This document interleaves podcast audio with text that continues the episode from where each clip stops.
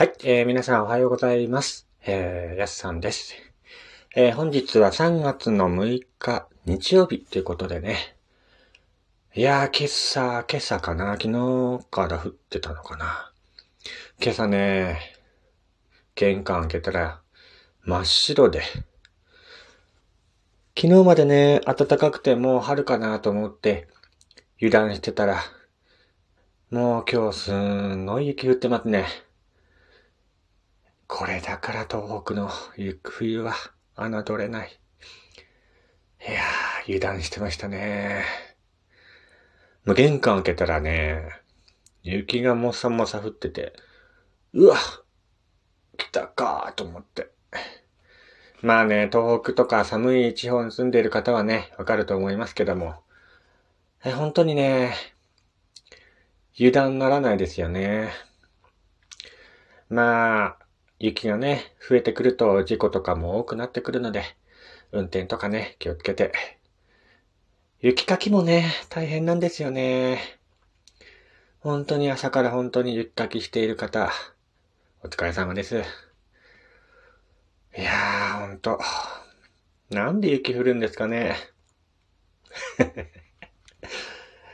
なんで雪降るんだろうねと思うんですけどね。まあね。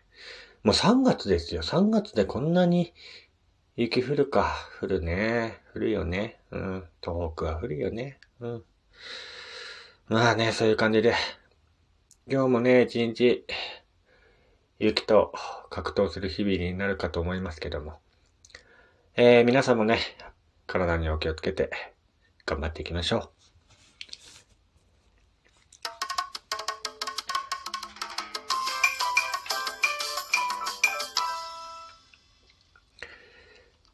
はい、えー、皆さん、こんにちは、こんばんは、おはようございます。えー、岩手でアナログイラストレーターをしております、私がゆると語るね、えー、ラジオ番組となっております。ラジオトークのアプリから聞いている方はね、ぜひリアクションボタンの方をお願いいたします。あと、番組のね、フォローもしていただきますと、とても嬉しいです。よろしくお願いいたします。えー、今回はですね、えー、おすすめのドラマ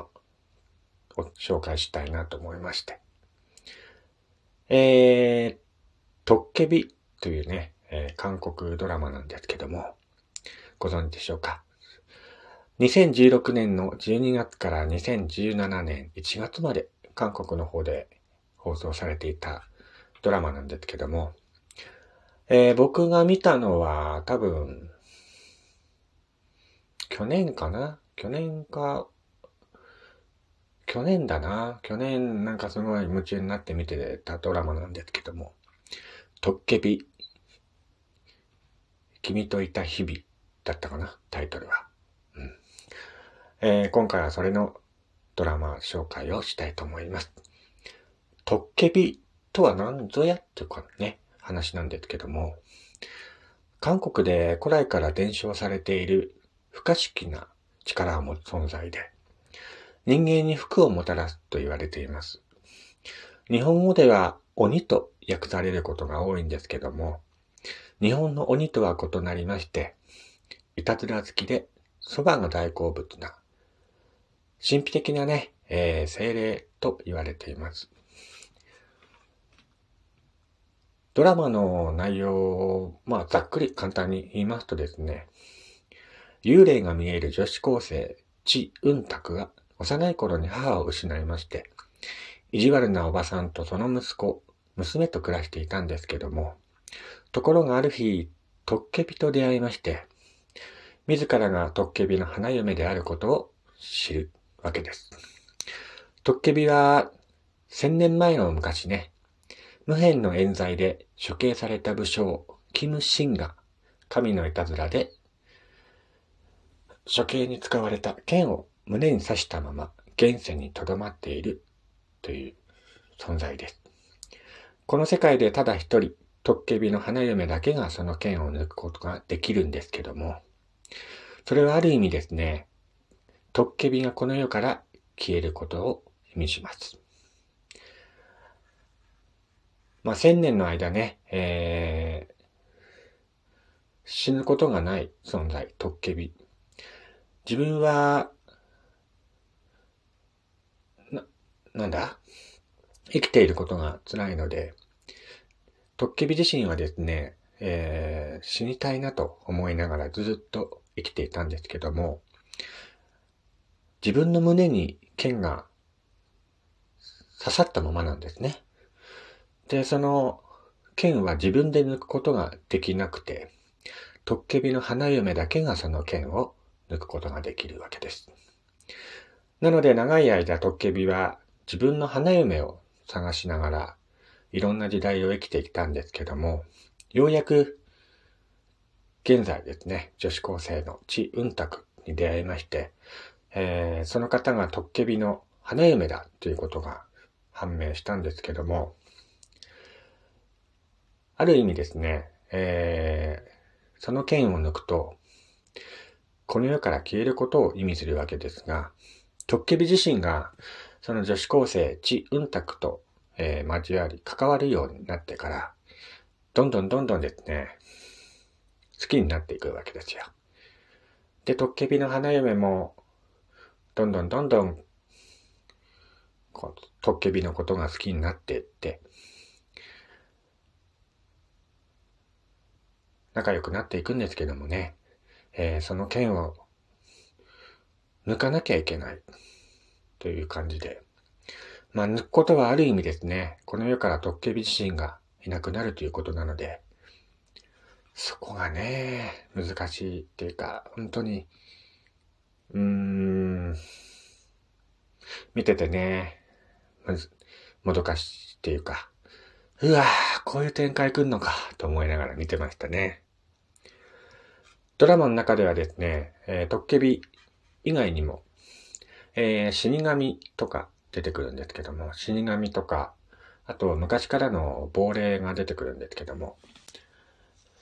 その死神とトッケビはですね、えー、仲がいいんですが、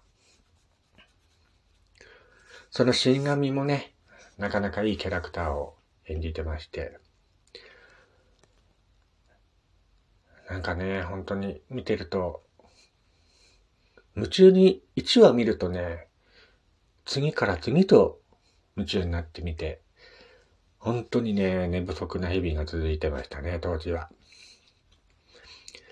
ドラマの中では、蕎麦とか、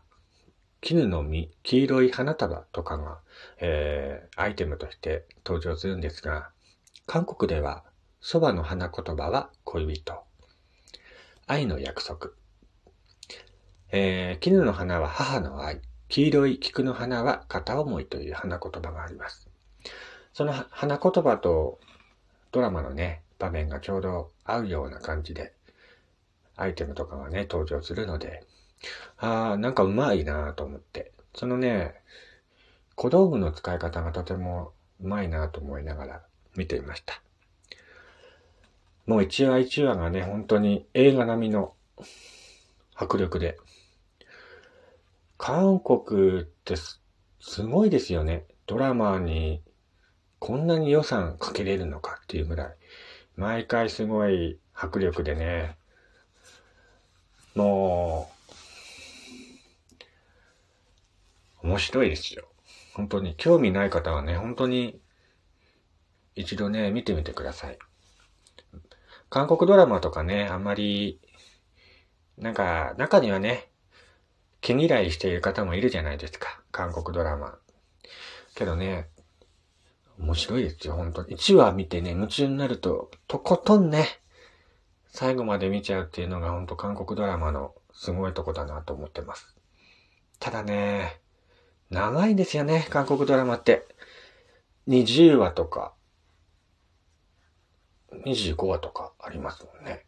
なんか、下手すればね、100話とかあるじゃないですか、韓国ドラマって。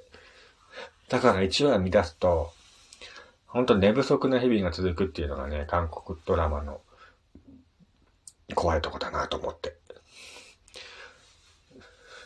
日本もね、これぐらい面白いドラマ作れたらいいのになぁなんて思うんですけどね。日本ってあの、あんまりファンタジードラマってないですよね。昔はあったのかななんか最近はあまりそういうファンタジードラマが日本ではあまり作られなくなったなと思ってちょっと寂しいなと思うんですけども。まあそういうことでね、ざくっと簡単に紹介してみましたが、韓国ドラマのトッケビね、ぜひ見てみてください。それではね、えー、今回は、えー、韓国ドラマトッケビを見た感想というかね、えー、多分僕が説明するようにね、一度見てみてもらった方が早いと思います。あの、劇中で流れるね、音楽とか、購入歌も本当にね、素晴らしくて、いや、ほんと韓国ドラマってね、本当作るの上手だなと思って。いや、日本のドラマが面白くないとかそういうことじゃないんですけども。いや